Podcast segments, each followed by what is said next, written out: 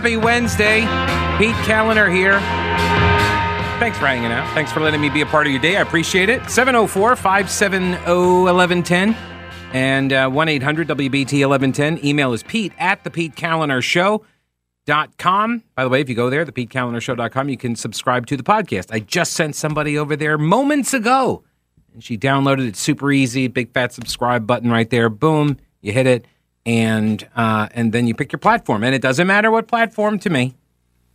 So we had elections last night in six states or so. Well, let's see: Kansas, Michigan, Missouri, Arizona, and Washington. Sorry, five states. No, don't don't bust me on. Well, it's actually a Commonwealth. I don't. Okay, so five states had uh, elections, and CNN is going to offer us their big takeaways. So this is from CNN, admittedly.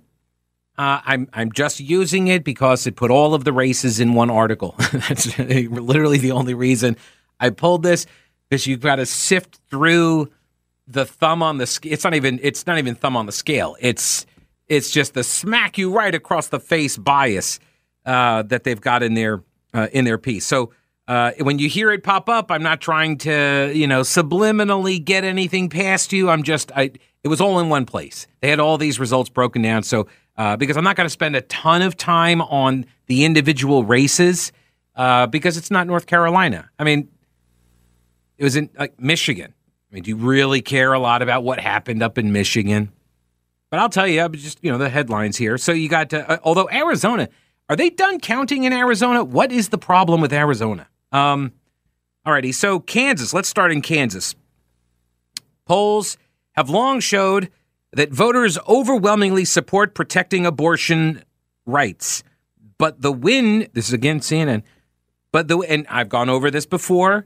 This protecting abortion rights sort of catch-all umbrella term they use that to they use it to mask and they use it to uh, they will conflate abortions at all stages of pregnancy and they do that in service to what is the true agenda right? And they will tell you it in moments of honesty uh, or they think you're not uh, listening they will tell you it, they want abortion on demand through birth all the way up to the point of birth. That's what the pro-abortion you know movement that's they that's their their goal. And so when they conflate public opinion about this topic to just say people support abortion rights, that is true in one regard. It's true for early term abortions. When you get past the first trimester, people generally do not support that anymore. Yet that's what our laws allow. But a lot of people don't know the laws because Roe v. Wade allowed them to not know the law. All they knew was like, you know, I'm pro choice. And everybody said, yay. And then they would check the box and then you don't have to think about it. And that's the way our society is operated literally my entire life. And that's why people right now don't seem capable of defending their position uh, on the pro abortion side when you get into the specifics of the debate. So that's why they just say abortion rights. And that's what CNN is doing here. They're like, oh, you know, polls show Voters overwhelmingly support protecting abortion rights. Right, to a limited degree, CNN, to a limited degree. They continue. But the win for the no vote in Kansas is proof of that and signals that the Supreme Court decision has further angered voters and possibly shifted the politics of the issue ahead of the November elections. We certainly hope so. That's all right. They didn't write that. I threw that last part in. CNN certainly hopes so. CNN is is like this is their. We told you guys you're gonna make us mad, and we're gonna go to the polls and we're gonna totally vote for Democrats. Right? This is wish casting. That's what CNN is engaging in here. Wish casting. Uh, it, this is a story by. Oh, it took three people to write this. Eric Bradner, Dan Merica, and Gregory Krieg. Wait, three guys? Um, I don't think you guys are allowed to be talking about abortion as dudes. Well, I don't know if they're dudes actually. Just because they have, just because they have male names doesn't mean, right? That like I, I maybe, yeah, maybe like this is a dead name situation, or I don't know. The no vote leaves the state constitution unchanged while lawmakers in the state can still try to pass restrictive abortion laws, courts in Kansas have recognized a right to abortion under the state constitution. All right. I'm going to come back to this because there's a lot being made uh, about what the Kansas vote means, and you know nobody knows what this means. People are people are taking guesses, right? And that's fine. We can speculate on it, but nobody really knows what this means yet. And Kansas, I would submit, is not a good test case to figure out what it actually means because their ballot question was ridiculous. so, I mean, as far as ballot questions go, it was pretty terrible, confusing, right? So, all right, I will get back to that. Oh, and by the way, it was all prompted by a state court, a state court that divined a constitutional right to abortion, much like the Roe court did. Okay, so let's now uh, jump over to uh, Representative Peter. I never know how to pronounce his name. I meant to go look it up. How do you put M E I J E R? Is it major, major, major, major, whatever? Anyway, he is the second of the 10 Republicans who voted to impeach former President Donald Trump to be ousted in a GOP primary. Okay, so he, he voted to impeach, and now he got primaried, losing to Trump endorsed conservative challenger John Gibbs. Democrats played a role in boosting Gibbs, a calculated decision that has become a flashpoint, angering some Democrats and anti Trump Republicans. So, again, this is framed as uh, the, uh, when the scandal involves the Democrats, right? The story is the reaction to the scandal. When the scandal involves Republicans, the story is the scandal. That's the difference, okay? That's journalisming like 101 is I think I think it's rule number three on my list. Uh, yeah, I compiled a list of modern day journalisming, and this is one of the rules that if a Republican is engaged in a scandal, that's the story. The story is the scandal. The scandal is the story, right? If it's a Democratic scandal, then the story is the reaction to the scandal. And so this is a perfect example of it. Democrats played a role in boosting Gibbs, a calculated decision that became a flashpoint, angering some Democrats and anti-Trump Republicans. Why is it a scandal? Why why did it anger them? Well, they don't say. CNN didn't find that information to be particularly useful to you, dear reader. So you'll just have to wonder why Democrats funded the pro-Trump candidate. Why ever would they do that? I mean, you're putting the guy one step closer to holding office. And I'm under the impression that Democrats have been pretty, I don't know, consistent in making the argument that everybody who votes for Trump and supports Trump or uh, you know, uh, amplifies his message that the election was stolen, that everybody that does that is a threat to the democracy. So why would you funnel a bunch of money into his campaign to, to boost him when you're so worried about the future of the democracy? The Democratic Congressional Campaign Committee, eyeing the seat as a possible pickup opportunity, spent more than $300,000 on TV ads seeking to bolster Gibbs with pro Trump GOP primaries by portraying him as a Trump aligned conservative. Right? So they they helped him in the they they paid for ads boosting him in the um, in the primary, and they think it's going to make their candidate have an easier chance to win. They also thought putting Trump on the top of the ticket would m- make Hillary a shoe in. And how did that work out? How did that work out? Be careful what you wish for. So, uh, this is uh, Grand Rapids, Michigan. Uh, his uh, third district, this is a third district seat. It's now going to become one of the most competitive House contests in November's midterm elections. All right, I'll go over Arizona uh, as well as Missouri uh, and Michigan governor's race and another defeat in Michigan. So we got a couple more election results to go over.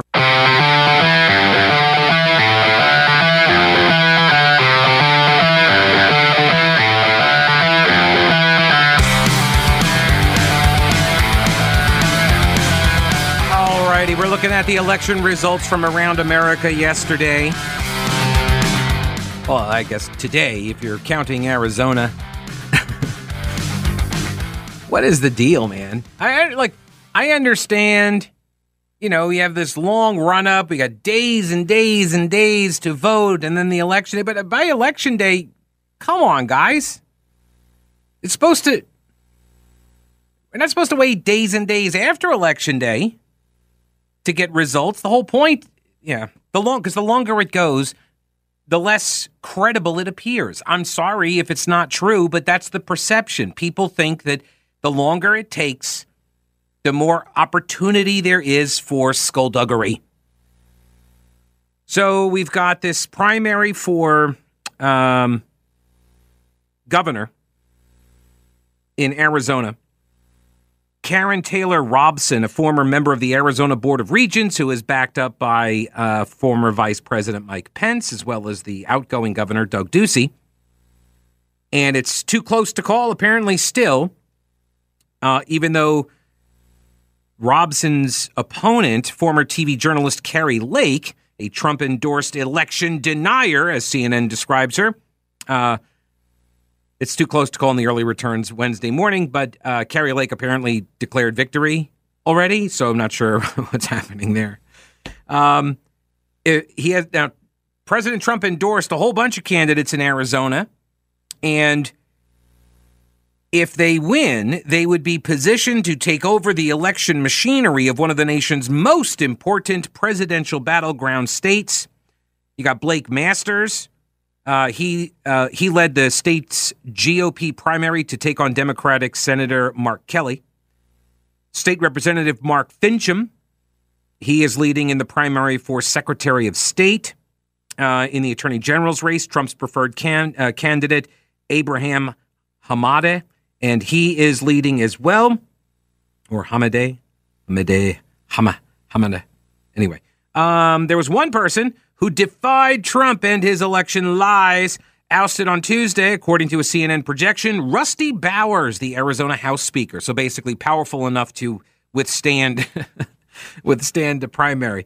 Um, Republicans in Missouri breathed a sigh of relief after State Attorney General Eric Schmitt won the wide open Senate primary there. He beat disgraced former Governor Eric Greitens, who was attempting a bit of a political comeback after having resigned in 2018 amid a sex scandal and then the accusation of campaign misconduct and then the accusations of abuse against his wife, which he denied.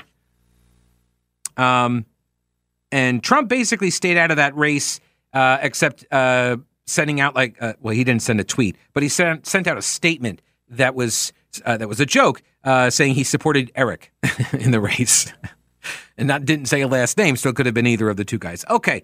Uh, next up, we go back to Michigan. Tudor Dixon, the conservative commentator endorsed by Trump in the final days of the race and backed by large factions of the Michigan Republican establishment, won the state's GOP primary to take on Democratic Governor Gretchen Whitmer. I don't know why I like to say her name like that, but it just it sounds it's just a it's just the way the name sounds to me. Gretchen Whitmer. She sounds like a. Uh, it sounds like the name. I'm not. I, I'm not making fun of her name. She didn't have anything to do with the name. Right? Somebody else gave her the names, but it sounds like a Saturday Night Live character. It it just does. Anyway, um, Tudor Dixon. She uh, she won the primary there in Michigan. And uh, progressives suffer another defeat in Michigan as well. Haley Stevens projected Democratic primary victory in Michigan's newly drawn 11th congressional district over fellow Representative Andy Levin. Marks another blow against progressives in what has been a mostly disappointing primary season for them. All righty. Back to Kansas, like Dorothy. One thing to keep in mind here, as you hear a lot of the uh, a lot of the leftists that are celebrating, uh, thinking that you know Kansans they're they're the the standard bearer for abortion rights and all this. You got to keep in mind that Kansas already has laws on the books about abortion, and they actually, according to Gabriel Malor, who's an attorney, uh, they are restricted after 20 weeks, which is less than in North Carolina. North Carolina is trying to get our attorney general to to adhere to the law that was passed that sets hours at 20 weeks. I'll get to that too. But abortion in Kansas already sharply restricted after 20 weeks, and the common second trimester procedure, dilation and evacuation, D&E, which is barbaric, Um, that's been banned in Kansas since 2015. so, right. So he, uh, Gabriel Malor says Democrats are acting like the voters approved abortion on demand up until birth. Yeah, guys, I understand you're celebrating the victory and you, you, you need all of the good news you can get. I understand. I understand. But let's not pretend that like this, like Kansas somehow has just implemented uh, like Planned Parenthood, uh, their their agenda. They have not. Okay. What happened was people went to the polls in order to settle a very poorly worded question that appeared on the ballot. I would read to you that, oh, maybe I will, because they have an explanatory statement. They tell you what a vote for it would do, a vote against it would do. The problem is, is that nobody knows what happens once you turn down this, uh, if you were to vote no, if you vote against it, or I should say, if you vote for it. See, because that's the confusing nature of the language. If you're voting for it, then that would get rid of the abortion ruling of that the Supreme Court in the state passed. This is how absurd this this ballot initiative was. Just uh, recipe for disaster.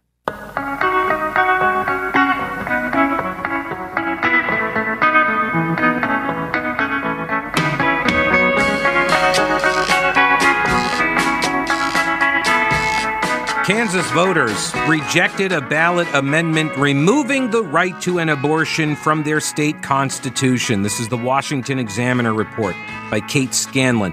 The amendment would have overturned a 2019 decision by the Kansas State Supreme Court that found Kansas's constitution what do you know? It does include a right to bodily autonomy, which the state Supreme Court justices said includes abortion. There you go. So they decided for everybody that abortion is a constitutional right in the Kansas state constitution. The amendment that they ran yesterday, they called it the Value Them Both Amendment, which is just a terrible name for an amendment. Value Them Both. It would have amended the state constitution to state, quote, because Kansans value both women and children, the Constitution of the state of Kansas does not require government funding of abortion and does not create or secure a right to abortion. And people thought, oh my gosh, you're taking away the right to an abortion. The proposed amendment then goes on to grant the state authority to pass laws regulating abortion, including those that, quote, account for circumstances of pregnancy resulting from rape or incest or circumstances of necessity to save the life of the mother. But nobody knows what that law would look like because it hasn't been written yet. Basically, they said, all right, the court found this uh, this right in the Constitution, and we disagree, so we're going to run this amendment, and it's going to say no, it's not in there, and uh, we'll totally come back, and we're going to write something, uh, and you're going to be happy with it. All right. And the amendment itself would not have banned abortion. It may have paved the way for the legislature to do so by removing the biggest obstacle in its way, which was that state Supreme Court ruling. The state currently permits abortions up to, uh, this says 22 weeks, more than halfway through a pregnancy. And then there are restrictions that kick in after that. Early polls indicated that most voters were supportive of the amendment. So they go in thinking, okay, we're going we, we're going to win. But Democrats appeared more motivated to vote in a typically low turnout primary contest. Ramesh Ponnuru over at National Review. He says the lopsided result in the referendum is an illustration of first mover advantage. I admit I've never heard of this. Once this, but then again, I mean, I have moved so many times in radio that I can't even recall my first mover advantage.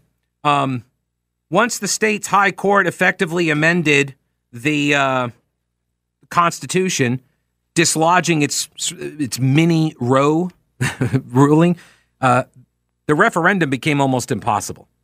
Okay, if we held national referenda, one on abolishing Roe in favor of some policy regime to be determined later, I mean, it's going to lose in every state. Uh, it would most likely lose in every state because you don't know what the alternative is. You're saying, okay, here's the status quo. And if you get rid of the status quo, it'll be something we're not sure what. You might like it, you might not. And most people will be like, no, that's okay. I'll take the devil I know. He says, I think, um, or so first he says, uh, it's bad news what happened for pro lifers, but supporters of the abortion license are giddily overreading it. The instant line is that the result shows that a backlash to Dobbs will be powerful this November. And it's true that the referendum appears to have driven turnout in the state. He says, I think pro lifers ought to come back in a few years with another ballot initiative, this one establishing a gestational limit on abortion. He suggests 15 weeks. There's no reason pro lifers should take this deeply disappointing vote as the last word anywhere. Let me jump over here to uh, Charlie Camozzi, Camozzi, Kamazi, Kamasai. Anyway, he is a professor at Creighton University School of Medicine, moral theology fellow, St. Joseph Seminary, and he says he is seeing surprise and even anger from fellow pro lifers about the results from Kansas. Uh, on the one hand, this reaction makes good sense. Kansans are very pro life, and in order for their views to be reflected in, a, in law, the referendum had to pass. But it failed 59 to 41. And so now it'll become a bastion of abortion extremism, right? Including welcoming abortion tourism from other states. Virtually no resident wants that. Um, it seems less strange, however, if one keeps in mind that our most motivated opponents across the country have been preparing and fundraising for last night since ABC was, con- I think it means same Amy, uh, ACB, uh, Amy Coney Barrett was confirmed, and some since Kavanaugh was confirmed. Money played a huge role in this campaign. The uh, the abortion side on that vote last night, they they spent raised and spent more than a million dollars more than the uh, pro life side. Once Dobbs fell, well, Roe fell with Dobbs. Our most motivated and well paid opponents sprung into action, particularly when it came to planting deeply sympathetic, if misleading and even false, stories about women whose lives would be at risk by laws protecting prenatal justice. It was pretty impressive. Um, and perhaps never really believing that Roe and Casey would fall, pro lifers were caught flat footed. Let me jump over to this. Is Michael New at the Federalist? He says, Though the outcome is certainly disappointing, pro lifers need not despair. This is for three reasons. First, a substantial body of academic research shows that campaign spending plays an outsized role in direct democracy campaigns, and that's what this was a referendum. Since abortion is a multi billion dollar industry subsidized with millions of state and federal taxpayer dollars, supporters of legal abortion can almost always outspend pro lifers. And that's what happened in this case. Second, do not despair. History shows pro life ballot propositions can win. But two things have to be true in order for that to occur. The first condition is that the campaign has to take place in a conservative state. So, well, yes, that, that is helpful. The second is that the pro life policy change has to be popular, incremental, and difficult to caricature. And while yesterday's ballot initiative was, um, you know, it, it, it was a conservative state, the second condition was not met. The long term implications of the amendment were unclear, and that made it easy for opponents to distort the measure. Um, this also then gets into uh, this question of pregnancy centers. Have you noticed all of the it's it's been really weird. Like all of a sudden, there's this focus on pregnancy centers, which why? Why, why do you why do you care? Like these centers are counseling women how to keep their kids, and they're offering them support and all this. So why all of this outrage all of a sudden against the pregnancy centers? There was a really good piece also at the Federalist by August Meyrat. Why Democrats have waged war on pregnancy centers. Also, we have Republican congressmen demanding that North Carolina Attorney General uh, Josh Stein step up and protect crisis pregnancy centers in our state. We'll get to that.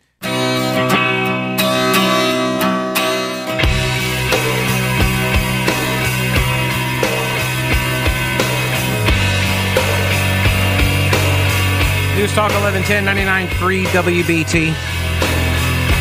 So, two congressmen, Ted Budd and Senator Thom Tillis, both Republicans, calling on Attorney General Josh Stein here in North Carolina, Democrat Attorney General, to do something about the attacks on the crisis pregnancy centers around the state.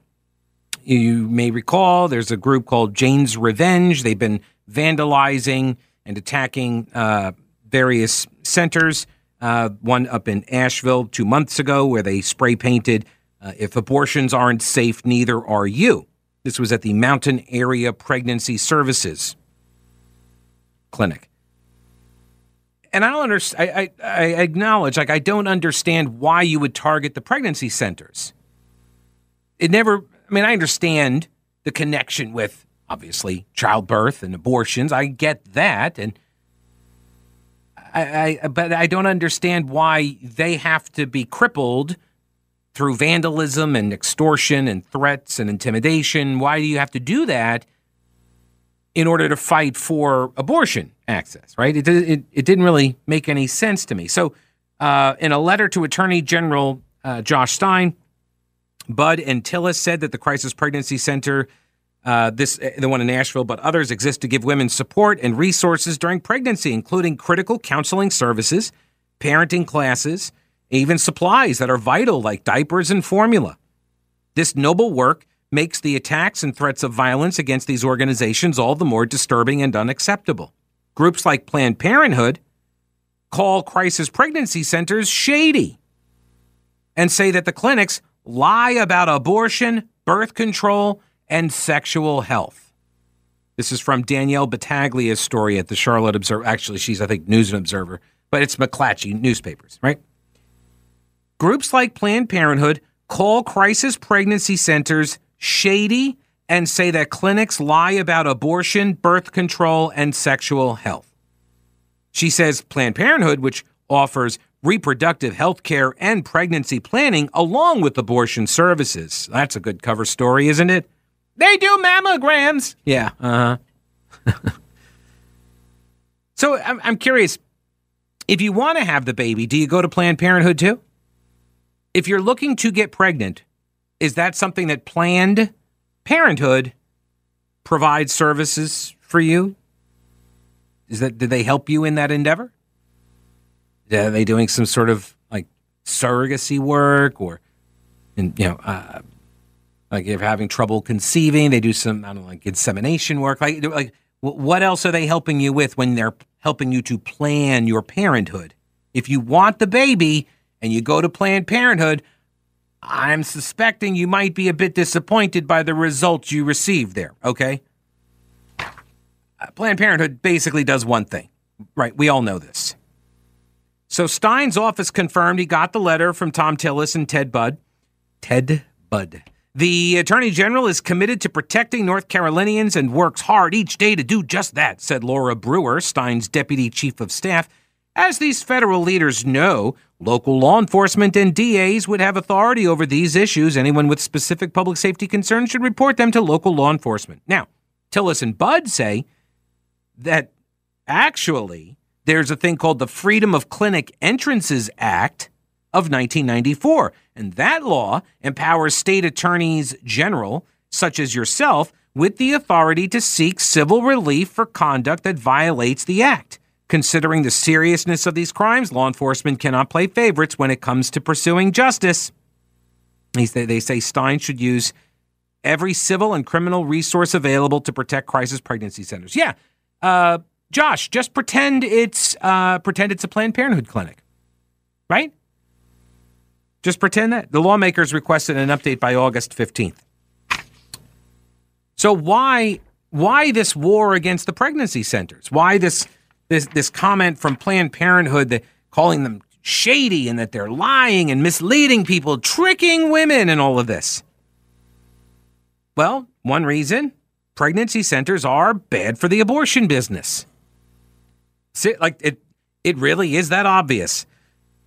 People are constantly bombarded by a pro abortion uh, argument, pro abortion rhetoric that speaks of liberation, female empowerment, right?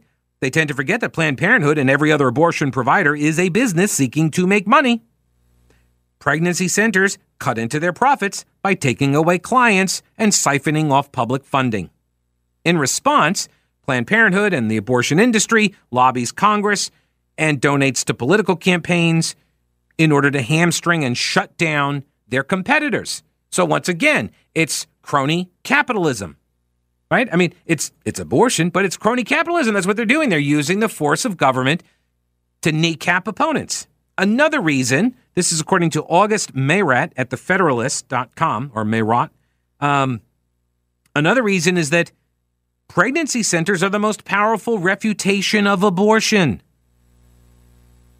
They enable women to endure the difficulties associated with carrying a child and bringing it to term. They provide material, emotional, spiritual support necessary to have a baby. Besides giving that child a chance for a healthy and happy life, they do the same for the mothers who suffer from abuse, poverty, many other challenges. Understanding this is essential. Although most debates over abortion often center on the question of personhood, the real reason most women seek an abortion is having a baby is difficult. Even if a mother makes the heart wrenching decision to put the kid up for adoption, she still has to go through nine months of pregnancy and delivery. Her body, mind, and soul will be tested, and at times it'll feel overwhelming. And that's oftentimes why they choose the abortion. But if they can get support, they may make a different decision, or as Planned Parenthood would call it, getting tricked.